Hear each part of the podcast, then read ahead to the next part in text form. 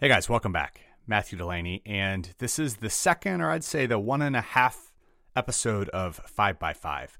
We got a lot of good comments about the first episode, and this format this time is going to be a little bit different. So we're not going to go through 5 papers. This is going to be kind of a half episode because there's a paper out that I think is a potential game changer. It's truthfully been out for about 2 years, but it's new to me and maybe new to you guys. And so today we're going to talk about the paper, Accuracy of Physical Examination, Ankle-Brachial Index, and Ultrasonography in the Diagnosis of Arterial Injury in Patients with Penetrating Extremity Trauma, a Systematic Review and Meta-Analysis. This was in Academic Emergency Medicine, August 2017, and it's by Ian deSouza et al. And it's a mouthful, but behind this mouthful of a paper, I think there's some really important points. So what we're going to talk about is when a patient comes in and they have penetrating trauma to their extremity, what do we need to do? What do we need to worry about?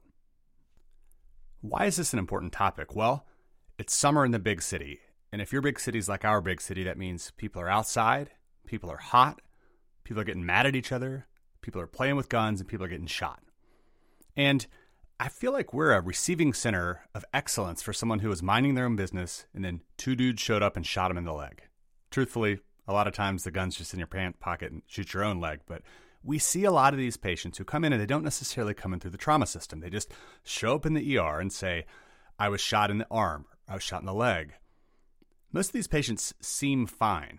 But when you look at the overall data, these are a high-risk patient population. So if you take all comers, and this is from a national trauma data bank, about 4% of the patients with extremity trauma are going to die. There's about a 1.3% risk of amputation. About 12% will need a fasciotomy.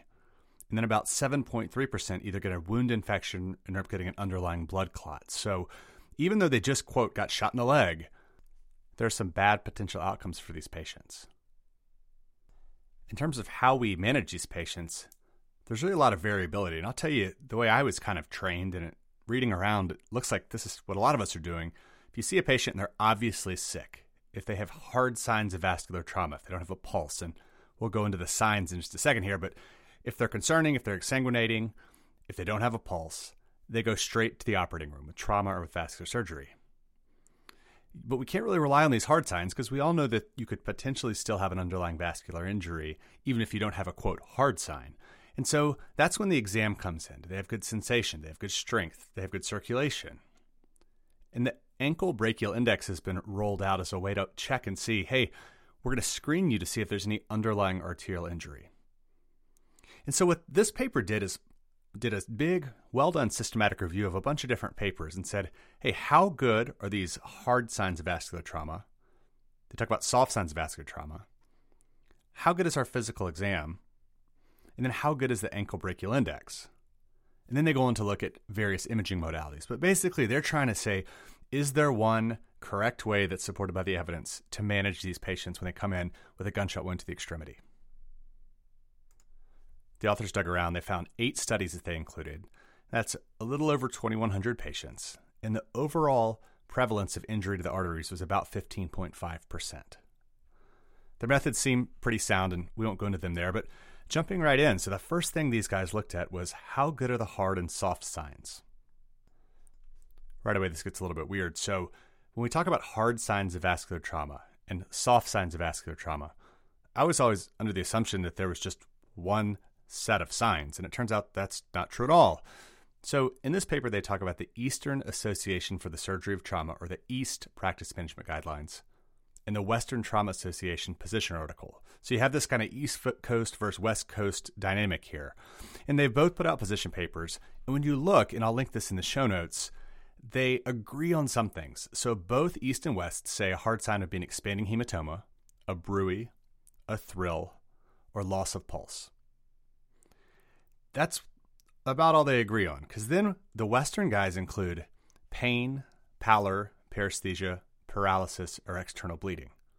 The East guys don't say external bleeding, they say pulsatile bleeding. So a big difference between these two is the East guidelines have these findings that are kind of the ones that I was taught, but then the West throws in pain, and it's not necessarily pain out of proportion, it's just pain. For me, that's a little tricky because if I've been shot in the leg, I can assure you that I will have some underlying pain so automatically I have a hard sign by the West guidelines. Looking at the soft signs, they agree more here, so both include a history of arterial bleeding. Both talk about proximity of the wound to an artery. That's a big one. Both talk about neurologic deficit, and then both have non-expanding hematoma. So the big difference are going to be the West include pain and the hard signs, but the soft signs are all pretty similar. So the authors dug through the papers and said, well, these hard signs, these soft signs, there's some variability, but how good are these? And the answer was, there's really too much variability. So when you look at the hard signs and the soft signs, the positive likelihood ratio ranged from 2.89, which is not helpful, to 210. The absence of hard signs, the negative likelihood ratio ranged from 0.08, which is okay, to 0.61, which is really not helpful. And the authors of the meta-analysis said, hey, this is because there's all this overlap in terms of we don't even know that anyone's agreeing on what the hard signs are. So from a physical exam standpoint, hard signs, soft signs really don't help us rule out the presence of an underlying arterial injury. Now, ruling in, I think it's a little bit better because you've got these positive likelihood ratios as high as 210, and obviously if you've got a rapidly expanding hematoma and pulsatile bleeding, there's likely to be an arterial injury. But the real thing here is we want to catch the patients who have an arterial injury where it's not obvious. We don't want to discharge somebody. We don't want to underwork somebody up and send them home. So physical exam really doesn't get us there in terms of safely excluding the presence of an underlying injury in a patient with penetrating trauma to their extremity. So the next thing they looked at was how well does ABI work? So this is the Ankle-Brachial Index, and this has been put out across a wide variety of diseases from peripheral vascular disease to now penetrating trauma, and it's just kind of a rough way to screen patients for abnormal arterial flow. And they found that ABIs really ran into the same issues that the physical exam did. One of the big issues with ABIs is that the methods used in the studies that were included in this meta-analysis are pretty messy, kind of weak. So several studies didn't report who was obtaining the ABI. They didn't report on the technique used. And there's no inter-rater reliability. So there's nothing in any of these studies that says that if I do an ABI and if you do an ABI, that our results are going to be similar at all.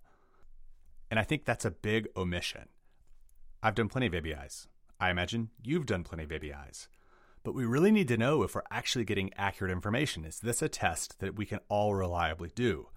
It's not complicated, but there is a fair amount of subjectivity in there. You know, you kind of pick what number you think is right. You put that in and calculate your ABI. And so this systematic review found the same thing. There's a lot of heterogeneity here. And they said they really weren't clear in terms of how well this test performed. If you got an abnormal ABI, the likelihood ratio ranged from 3.11 to 23.1, so that's pretty good.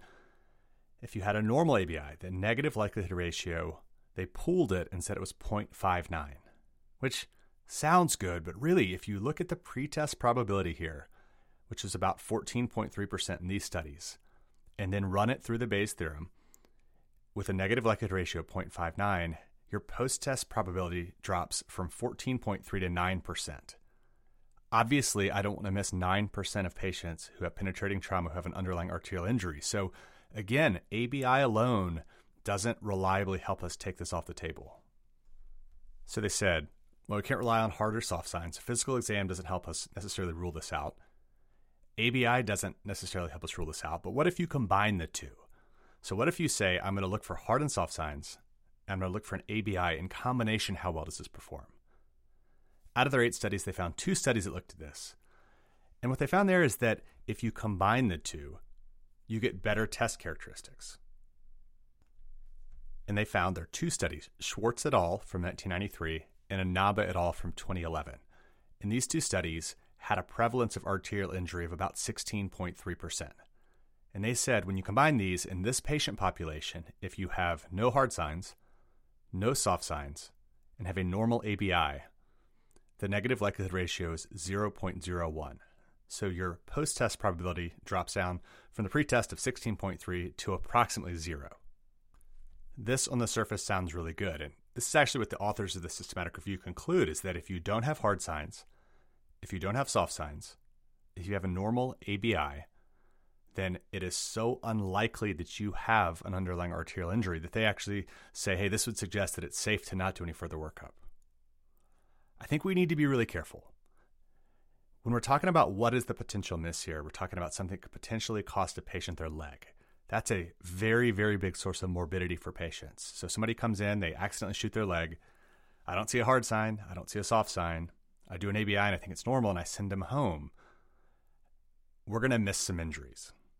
When you look at the two studies that got included in terms of this kind of pathway of hard signs, soft signs, and ABI, in both patient groups, these are on admitted patients who are in the hospital for a prolonged period of time. So the Schwartz study watched you for 24 hours. The Anaba study doesn't give us the details, but says you're admitted. So this is a different patient population. It's not clear looking in these two studies if they admitted you. If you didn't have hard signs, didn't have soft signs, had a normal ABI, and they admitted you to the hospital, did they catch anything later down the road? Did you later develop a hard sign? Did you later develop a soft sign? Or did you get a subsequently abnormal ABI? I looked around outside of this systematic review, and it's really hard to find any study that answers the question, my question, which is, in the ED, if you look fine, if you don't have the signs, if you have a normal ABI, is it safe to send you home? I think this systematic review that we're looking at makes a compelling argument that the likelihood that you have an underlying arterial injury is low, and I think that that's reasonable to say, well, if it's that low, do we need to do anything else? But again, these reviews, these meta-analysis are only as good as the papers go in, and I think the two papers they included are different than the practice that a lot of us do in the ED, which is examine you, do an ABI, and send you home. And this is going to change my practice in a couple of ways. First off, for physical exam. So we've got the East guidelines, we've got the West guidelines. Again, there's not necessarily full agreement in terms of what constitutes a hard sign versus soft sign, with the West guidelines including pain. So if you shoot yourself in the leg and you come in and I examine you and you say, I have pain there, is that a hard sign? For me, that may be enough to say, I'm not going to document this or consider this to be a totally normal exam. Step forward, I'm going to do ABIs on patients because I think an abnormal ABI has good predictive value that, hey, there could be an underlying injury. But I'm not sold that ABIs are accurate, and I'm not sold that if my partner does one and then I do one, we're going to get the same number. I just can't find that literature. It may be the case, but when we're looking at someone who has a potential threat to limb or even potentially to life, I think we have to be very careful that we're not using tests that aren't as accurate as they could be. I think looking in this study at the limitations of the physical exam, the limitations of the ABI, I've started to lower my threshold in terms of when I'm going to image a patient. This paper looks at ultrasound, and we won't dive into ultrasound, but essentially, ultrasound gets your post-test probability from about 15% down to 5%. And again, that's not low enough for me. If 1 in 20 patients who I have a negative ultrasound is going to have an underlying arterial injury, that to me isn't accurate enough. And the authors of this paper kind of point us towards, angiography or a CT angiography is probably the test of choice. And I agree. And so what I'm doing is saying exam can help, but doesn't necessarily rule it out. ABIs can help, but don't rule it out. But I have a low threshold. If you've been shot in the extremity and you have any sign or anything concerning, so if you're having pain, if I think it went near a great vessel, I'm going to get a CT angio. I know that we're in the era of choosing wisely. We want to limit exposure to radiation. We want to limit exposure to contrast. But when I'm looking at a patient, a young patient, who's typically the person that gets shot, if my choice is to do a one-time CT angio, I think that risk is well justified because if I'm wrong, if I'm trusting the exam, which has issues, if I'm trusting the ABI, which has issues, you could potentially be facing a loss of your limb. That's a big deal. I don't think everybody needs a CT angio, but I think that this meta-analysis kind of shines a light on the fact that our practice of exam, ABI, if normal, go home, is not supported in the literature. In fact, I can't find a paper that supports that approach. I think if you're a testing minimalist, that's totally fine. If you trust your exam, you trust your ABI, just know that all the papers included in this study observe these patients in the hospital. So I'd be careful about picking patients out of that patient population saying, you go home.